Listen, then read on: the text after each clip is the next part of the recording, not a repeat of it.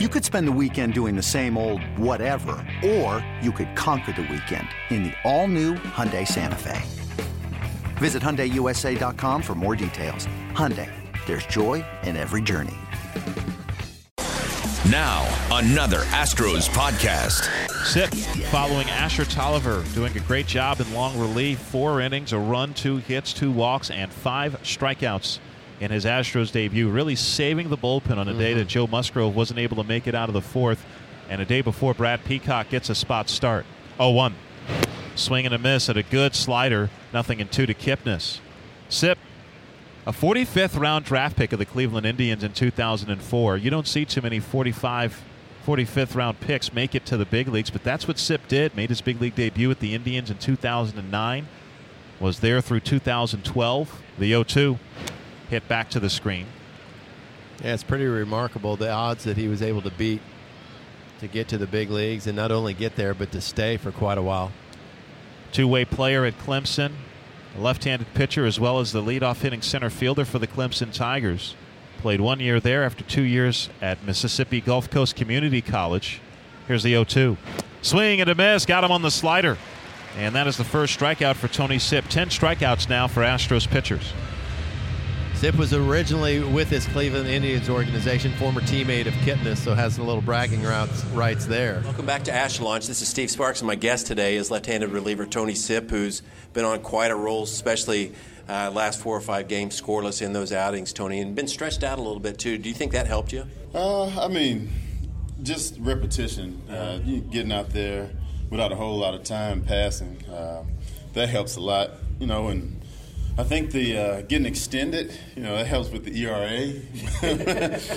but uh, but yeah, I, I, think just getting out there uh, day after day. The more we out there, you know, the, the more we can work on release point and uh, and and more just you know working on mechanics because a lot of times if you don't if you don't get out there, you know, in, in a week or so, you know, you can throw bullpens, but you know, it's it's like I said, it's nothing like the real thing. Um, so when you when you get out there, and you know you can you can definitely feel when you know your release points off, but it just takes repetition, and uh, you know and did a lot of bullpens in between my stretches when when I wasn't pitching, and uh, you know just tried to figure out and fine tune some things, and you know just luckily everything worked, and uh, when, when, we really needed it, well when I really needed it, mm-hmm. and uh, you know because we all we all have different roles on the team and you know, mine was you know right now fill in the gaps, um, save some arms um, with the with our horses that we have. You know, right. we have a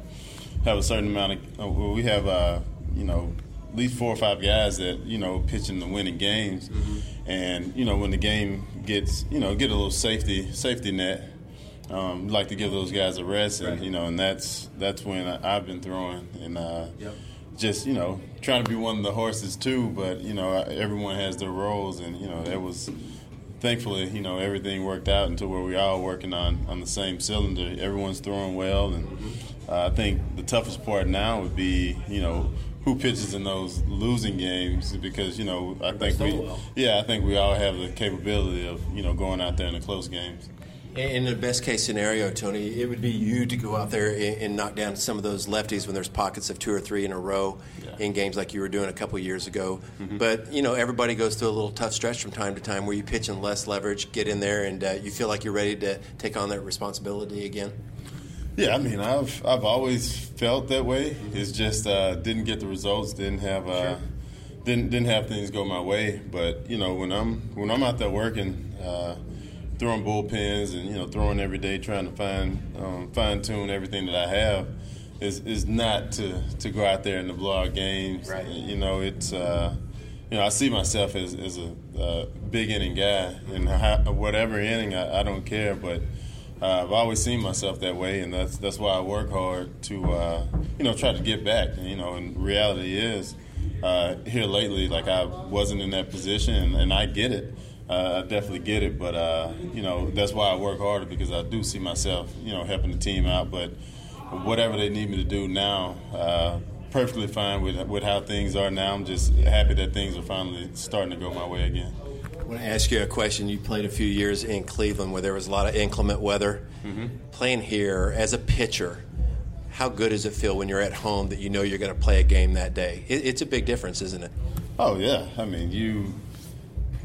Even if the weather like it, like is um, raining outside right now, Yeah. and you know you're going to get the same game that, that you had um, today, tomorrow, uh, and if it's really nice, you get to see the sky. Yeah. But uh, but yeah, no, it's it's definitely refreshing. I think every ballpark should you know at least have a retractable roof, but you know it's you know obviously not my decision, but uh, but yeah, playing in Cleveland, it's you know I start out the season wearing uh, three or four pair of socks, and uh, you know just trying to adjust to the climate.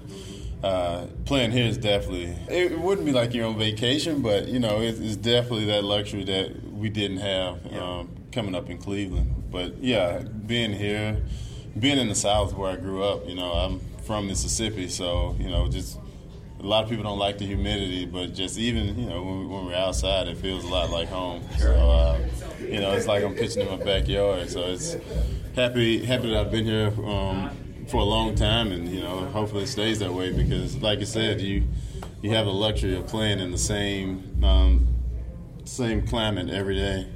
There you go. That's Tony Sipp. Tony, thanks a lot for joining us. You guys got a chance to win game number 30 already in the first 45 games tonight. Good luck. All right, thanks a lot. Thanks for having me. Robert Ford, Steve Sparks on your radio, the Houston Astros Radio Network. Welcome back, Robert Ford.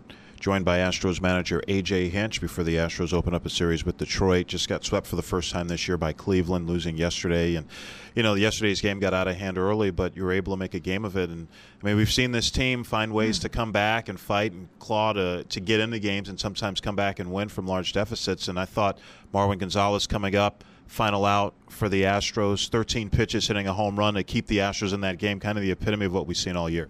Yeah, I mean, it's not unusual for us to fight to the finish. You know, I think the, the way the game played out, I hope that that the last inning kind of springboards us towards this series. You know, we really got it handed to us in the in the Indian series. They did a good job on in all facets.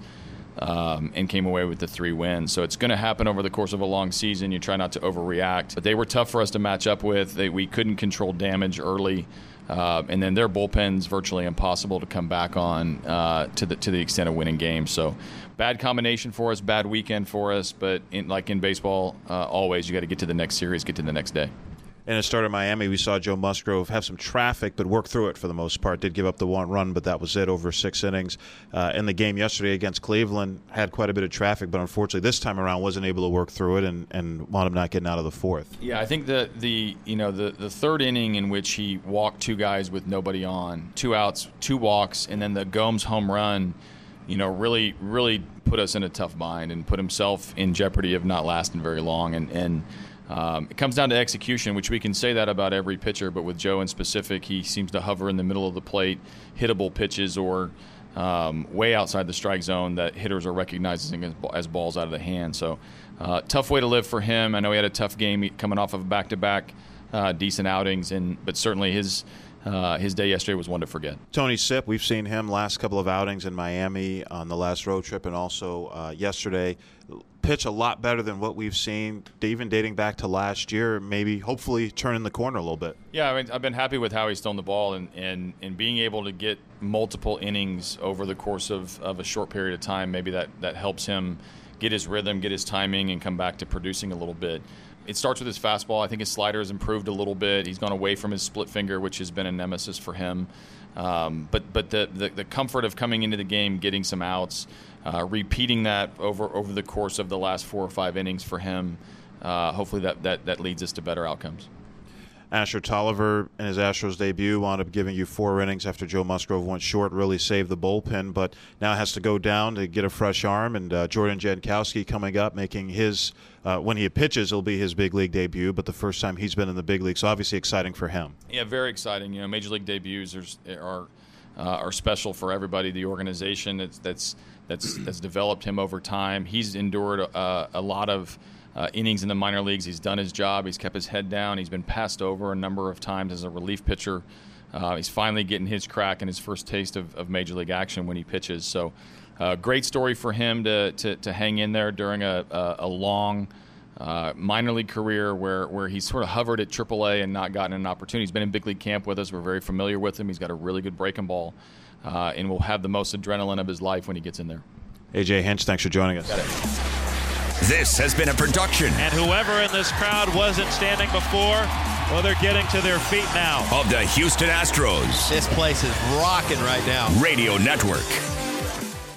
Hey, Rob Bradford here. You guys know I'm always up for a good MVP story, and one of the best stories is Wasabi Technology. Wasabi is the world's hottest cloud storage company, and it's become the go to provider for professional and collegiate sports teams, including 20 Major League Baseball teams like the Red Sox and NHL teams like the Bruins and Vancouver Canucks. Even the Liverpool Football Club is getting in on the Wasabi action. So, why is Wasabi the MVP? Well, Wasabi was purpose built to free businesses from skyrocketing storage costs and unpredictable transaction fees that the Amazons of the world are charging. In fact, Wasabi is up to 80% less than those hyperscalers and doesn't charge a cent for businesses to access their data. From Wasabi's AI enabled intelligent media storage, Wasabi Air, to the industry's only cloud storage service with triple protection against cyber criminals, data deletion, and ransomware. Wasabi's taking the lead in driving innovation in data storage and helping sports teams